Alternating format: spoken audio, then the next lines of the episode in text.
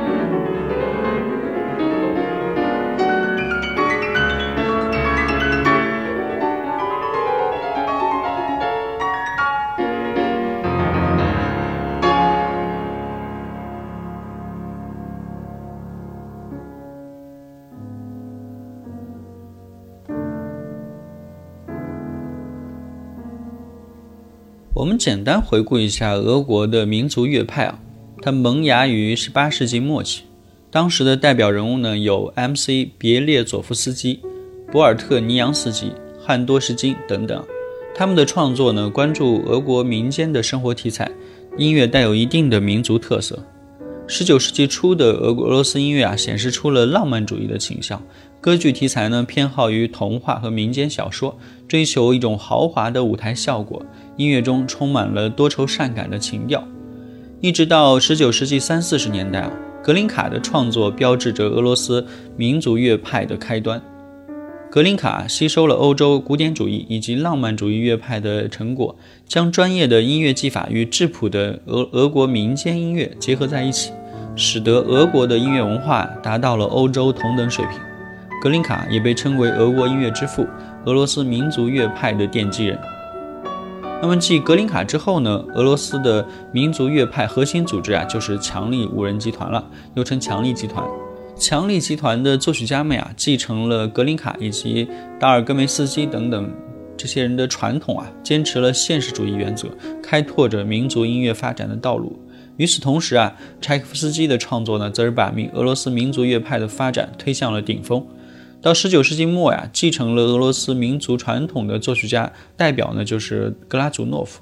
他的音乐啊，浑厚饱满，近似于强力集团作曲家鲍罗丁的风格。不过这些都是后话了。今天呢，我们来聊一聊强力集团中的另一位代表人物巴拉金涅夫。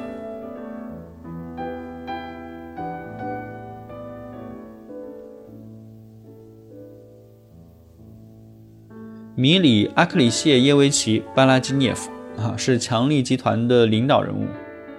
他四岁时跟从跟随母亲一起学习钢琴，后来师从亚历山大·迪比克等人学习音乐。十多岁时呢，他进入喀山大学学习数学，同时呢，开始教授私人钢琴课。一八五五年啊，巴拉基涅夫来到圣彼得堡，跟随作曲家格林卡学习音乐。一八五九年啊，他写作了十四首歌曲。一八六一到一八六六年啊，巴拉基涅夫进入了一个非常艰难的时期，他很难再继续进行音乐创作，甚至一度想要离开这个世界，并且烧毁了自己所有的手稿。后来呢，他终于度过了这一艰难的时刻，振作了起来。他到圣彼得堡的一个免费的音乐学校教授音乐。一八六二年啊，巴拉基涅夫开始旅行，先后到高加索、巴库以及格鲁吉亚等地区啊，采集当地的民歌民风。一八六一到一八六五年啊，巴拉基涅夫编写了他的俄罗斯民歌选集。到了一八六七年啊，巴拉基涅夫从维也纳途经布达佩斯到了布拉格，那里有非常强烈的民族音乐，这种风格给他带来了巨大的震撼。也是在一八六七年啊，他成为了俄罗斯音乐协会的主席。到一八六八年时，他又成为了皇家音乐协会以及皇家礼拜仪式的主席。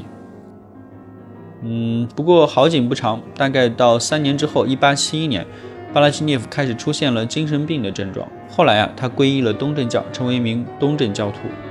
一八九四年啊，他辞去了所有的职务，嗯，然后开始在后来的一八九五到一九一零期间，断断续续维持了自己的作曲生涯。一九一零年，巴拉基涅夫去世。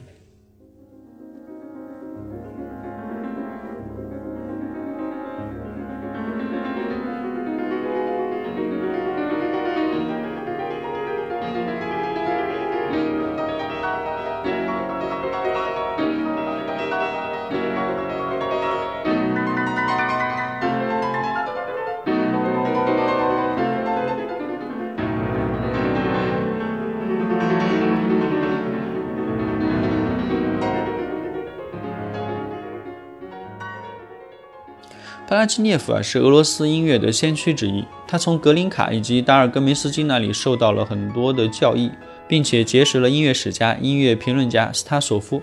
后者呀，成为强力五人集团中的鼓舞者以及艺术指导。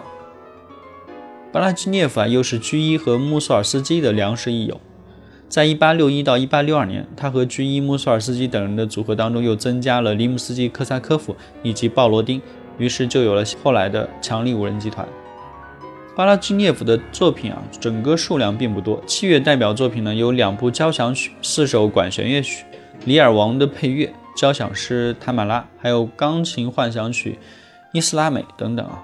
他的声乐创作呢，以歌曲为主，著名的俄罗斯民歌一百首就是他的杰作。巴拉基涅夫啊，有非常惊人的音乐天赋啊，他的很多作品啊，都需要非常高超的演奏技巧，音乐绚丽多彩，而且富有想象力。他采用了很多民间音乐的主题，他是很早就意识到俄罗斯民族音乐的巨大潜力之一。他的创作吸收了东方啊，比如说来自高加索的素材，啊，强调了音乐的标题性，继承和发扬了格林卡的音乐传统，为俄国的民族音乐发展啊做出了许多重要的贡献。不过呢，因为没有受过科班正规的音乐教育啊。他的音乐结构呢，会显得有一些散乱，很多作品呢缺少一些深层次的挖掘。它的旋律啊是非常的优美深情，呃，不过呢会有一点李斯特化啊，导致于一度人们对他的作品啊评价不高。但他确实是俄罗斯整个呃近代音乐发展中非常重要的承上启下的不可忽略的一个著名的作曲家。其实我个人有时候还是会蛮喜欢听他的作品的，就有非常独特的一种风味。好吧，今天的节目就到这里，我们下回再见。Thank you.